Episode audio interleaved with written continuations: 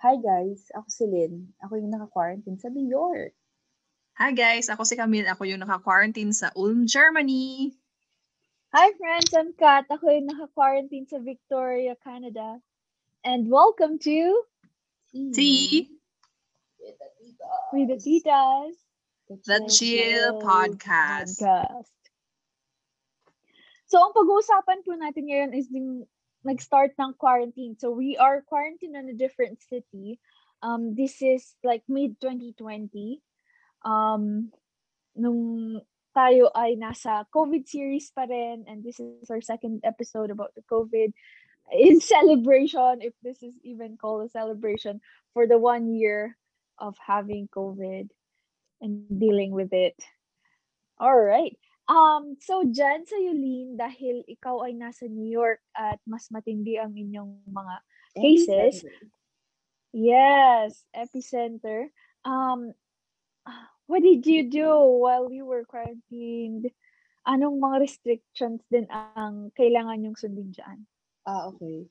So, so sa amin, ano, the usual, yung six, um, parang social distancing, and then yung mask, hindi naman nila manamandate yung face shield as long as, ano, hindi ka naman um, health workers. So, PPE, lahat sa health workers. Pero for ordinary ordinary people is walang indoor dining, walang dapat walang indoor dining, dapat merong face uh, mask, um, social distancing, and then yung ang problema dito is nagpa-panic buying yung mga tao. So nagba-bulk buying sila, katulad nga ng conversation natin kanina, mga toilet paper, yung mga rice, yung mga canned goods, uh, which is ano, sobrang detrimental para sa mga matatanda. Kasi kung ano yung naiwan, yun na lang yung choices ng mga matatanda. So, paano nagkopang New York? Una-una, prioritize nila yung mga healthcare workers. So, halimbawa sa Trader Joe's o di kaya yung mga groceries, mag-flash ka ng ID mo, check nila yung ID mo, saka papapasukin ka as healthcare work- workers. Pero hindi ko naintindihan ang sama ng tingin ng mga taong nakapila. Parang, guys, ina-appreciate nyo sila sa Facebook post nyo, sa Instagram nyo, mag-iingay kayo every 7 p.m. Pero pag Yes. manggagaling sila sa work, bibili ng pagkain, nagagalit kayo kasi hindi sila nakapila. Guys, sila yung ano, sila yung nag ah, nag-aalaga sa inyo kapag hindi kayo sumusunod sa mga regulations at ng COVID kayo sa mga katangahan Exactly. Tapos nagagalit kayo sa kanila. Ang alam nyo, ang polarized ng standards nyo. So, sorry, galit na galit ako kasi nakikita ko kung paano sila ah nag, nag um, React. Yeah. So anyway, yun. And then, there was a time na sobrang kawawa yung mga vulnerable people sa society. So parang there's a certain time sa mga grocery stores na sila muna, sila lang ang mag-grocery. So parang 7 Oh. o'clock to 9 a.m. yung mga elderly and PW, yung PWD, yung mag-grocery, which is good kasi, ano, parang hindi sila magkakahawaan. Alam mo yun, parang Exactly. less um less um, Exposure sa possibilities kanila. of oo contacting the virus kasi pare-pareho silang siguro nasa May ganyan or din kami. Ang tawag namin dyan, golden hour. Oo, parang ganun, golden hour. And then, yun, yun yung mga regulations dito. As for yung coping naman, thank goodness. I mean, I have nothing against people doing their coping, you know, the way they cope. But I have not always been the mainstream. Hindi ako sumasabay sa mainstream. Eh. I always do my thing. So, yung mga ibang tao, nagpaplat, nagbibig, nagti-tiktok. Wala akong ginawa sa mga yon. Instead, guys, basahin yung libro ko. Nag-produce ako ng two books. Nag-publish ako sa Amazon. Under Ayun. Ritu Adler. So, So, nagsulat ako. Yun yung coping mechanism ko. Nagsulat ako at nag-publish ako ng dalawang libro. Actually, magtatatlo na kasi mm, happy anniversary ng COVID eh. So, magtatatlo na yung libro ko. Nagkuko pa rin bilhin nyo guys, please. through writing and ito, through podcast. Pero ang main podcast. coping mechanism ko is writing, writing, writing, writing, and publishing. Hmm. So, who did you quarantine with? Um, Sinong mga kasama sa mo? kasama ko, ate ko, at saka yung family niya. So, ako yung nag-aalaga sa akin, very adorable pamangkin. And then, yun. Oh. So, I think it's also, ano, very timely. Alam mo yung parang the universe has its way of making things work. Kasi pag wala ako dito, um, hindi sila makakapagtrabaho. Ate ko, she works nights. Kuya ko, she works, he works at home. So, sino mag-aalaga sa bata, di ba? Wala. So, um, ako yung main responsibility ng bata. Um, parang 8 a.m. to 8 p.m. Parang ganun yung shifting ko paminsan. And then, oo nga pala, last year nagtitesis ako. Hindi ko alam kung paano ko ginawa, pero nagtitesis ako last year. Nire-revise ko yung dissertation ko for PhD. So yun, yun yung ginawa ko nung quarantine. Until now. Until now, parang pa rin tayo. Okay. Until good. now, yeah. Mm. Kayo, anong ginawa nyo? Sa iyo, John Camille. Ako, um, ayun yung pagdating ko dito kasi from Thailand, no, marami ng regulations. So maraming, maraming pinasarang um, airports. Restaurant. Tapos, finalo dapat talaga yung social distancing. Wala ka nang makikitang tao sa tren. May curfew. Wala kang ta- makikitang tao sa tren, sa bus. Tapos talagang lahat ng mga tao nasa loob lang ng bahay. Tapos, pag dumati, ah, pumunta ka ng grocery store, sa isang household, may saktong ano lang, grocery na pwede mong bilhin. Kasi pagdating mo sa cashier, kahit pa maraming bilit-bit mo, pagdating mo sa cashier, sabihin sa'yo, di yan pwede. Mm. Kailangan mag-save ka for ano- another people. Oo. Mm-mm. Ah, Kasi nga, nauso That's yung nice. hoarding. Oo, okay. oo. Tapos, sa gabi, hindi ka na pwedeng lumabas. So, kung sino lang yung may mga, ano, may, may mga binigay kasi doon sa mga nurses or yung mga talagang nagtatrabaho sa gabi ng um, parang certificate na nagpapatunay na talagang ganyan yung work nyo. For example, nurse ka talaga. Ayun, mga ganun. Tapos, um, ano pa ba? Naka-quarantine ako dito kasama ko yung mga housemates ko. Bali tatlo kami. Naka-quarantine. Galing kami, yung isa, kasa, galing ko siya, ah, kasama ko siya sa, Phil- sa Philippines, pabalik dito. Tapos yung isa, hindi talaga siya umalis ng ano, Germany. So, nung pagdating namin to ng Thailand, naka-quarantine muna kami um, for ilang days. Tapos after nun, sinabi, sinabihan kami ng go signal na pwede na kayong lumabas. Wala naman kaming symptoms nung time na yun. At saka nung time na yun kasi, nung first ng COVID, hindi talaga so- sobrang standardized pa ng mga ano protocols. Mm-mm. Gets mo? Hindi pa talaga siya naka-layout na, oh, pag dumating ka dito, kailangan 14 days ka na quarantine, kailangan sa airport pa lang, meron ka ng ano, um, rapid test, meron ka ng PCR test, ganun, ganun. Hindi siya ganun ka standardized. Alam mo yung una pa lang kasi may ano pa lang, yung Mag-ano pa lang tayo. thermo sa ano, sa airport na titingnan nila kung sinong may lagnat, ganun, ganun. Tapos check yung mga lagnat, kung may, sinong may symptoms, ganun. Ganun pa lang siya kasimple. hindi na hindi tulad ngayon na grabe kailangan mong mag um, rapid test, 'di ba? Ayun. Tapos nung naka-quarantine kami dito, actually ang ginawa lang namin puro pagkain. Kasi nagdala kami ng maraming pagkain, kape, galing sa Pilipinas. Kasi nga talagang nag-ready na kami na pagdating ni dito, quarantine. Expected nyo na magka-quarantine kayo. Tapos alam namin na walang mga tissues kasi nga marami naman kaming friends na nandito. So alam namin kung ano nangyayari dito. So bumili na kami from Philippines ng ano ng mga pagkain, ng tissue, kung ano-ano. Tapos nung pagkadating namin dito, ayun, puro kain. Kasi ayaw din naman namin lumabas eh dahil nurses nga kami. Mahirap na kung kami pa yung maging co- maging COVID positive tapos ikaw pa yung maging carrier, ikaw yung maglaganap Parang ang dun sa laki ng ang heavy nung ano sa atin no nung stigma pagka tayo yung nagka nagka-COVID.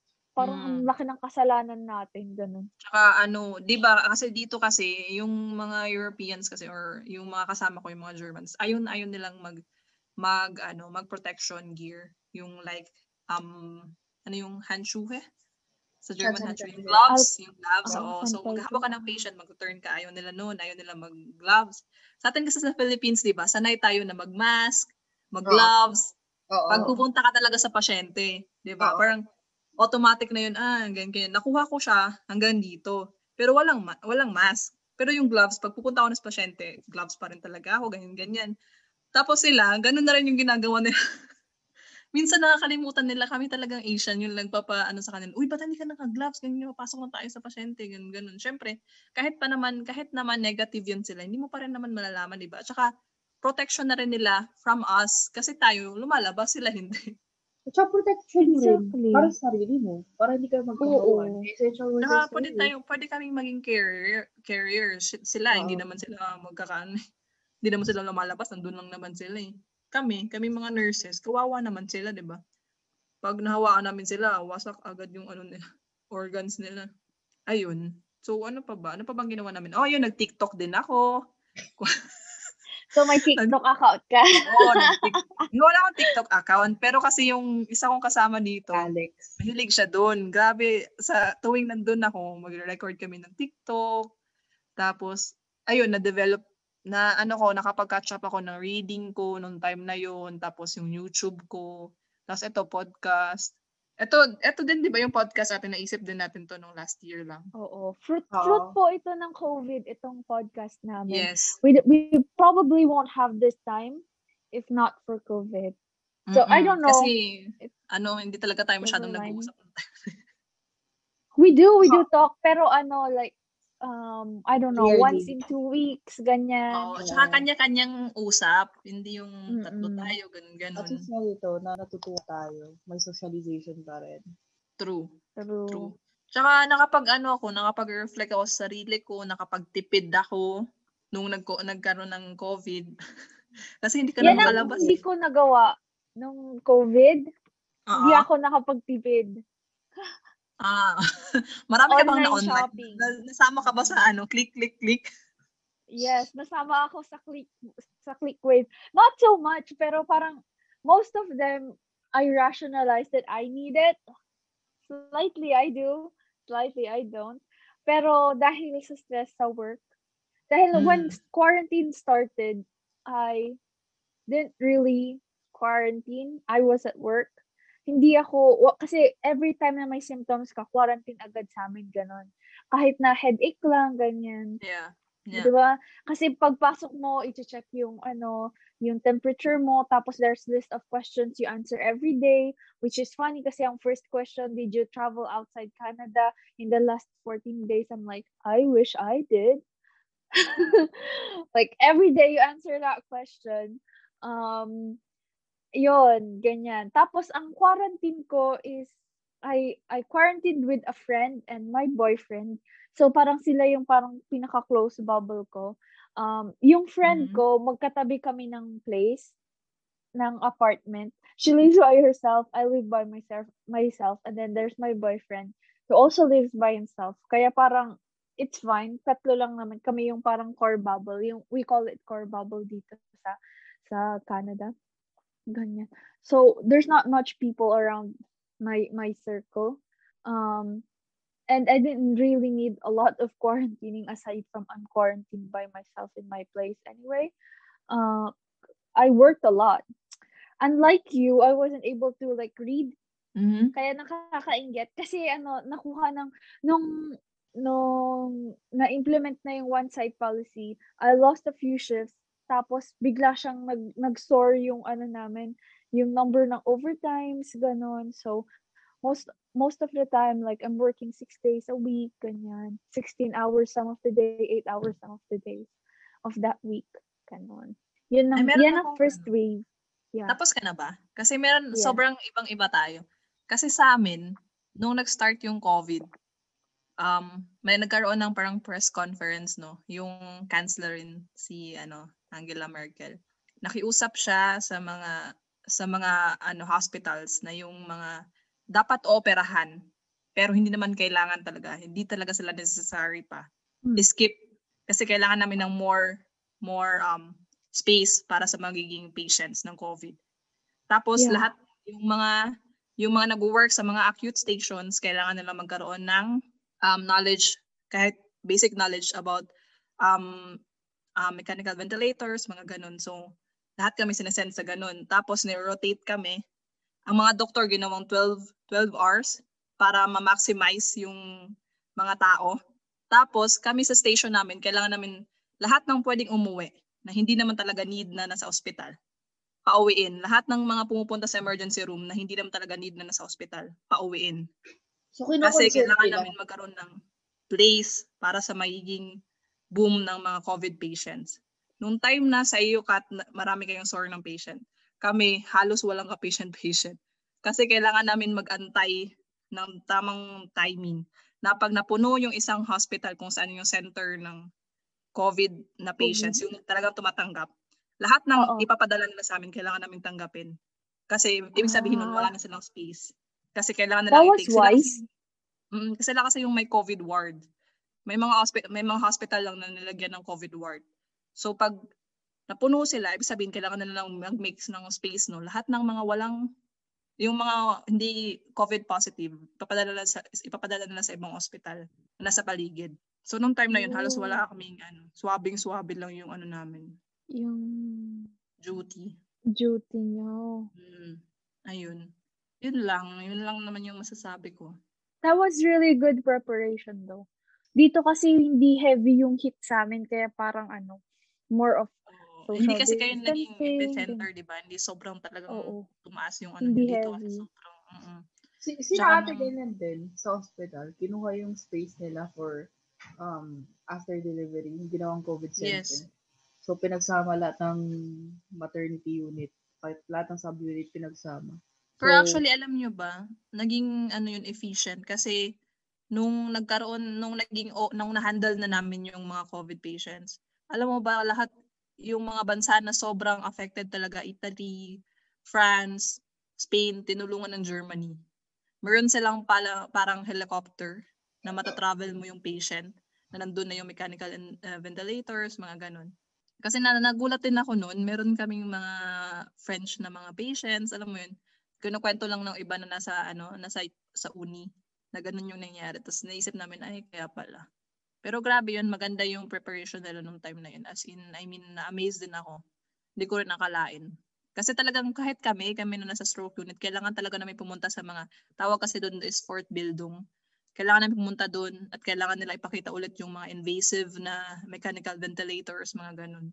Ah, nag-refresher kayo, which is actually a good idea. Mm. Para maano kayo, parang kahit sino sa inyo can respond, no? Yeah. That was that was good. We didn't have to do that kasi which is actually nice, no? Para sana Mm. prepared din lahat. But we didn't have Mm-mm. to do that. Parang ang pinrepare lang sa amin is more of equipment, the suction machines, yung stocks ng mask, yung stocks ng ano, gowns and gloves, ganun. Okay, yun. So wrap up na po kami guys. And thank you for listening. Kung meron kayong mga questions and everything, just message us in our email address at and follow us on Instagram at Tea with the Titas. Thank you. Till Thank you next for listening. time. Ingat kayo. Ingat Bye.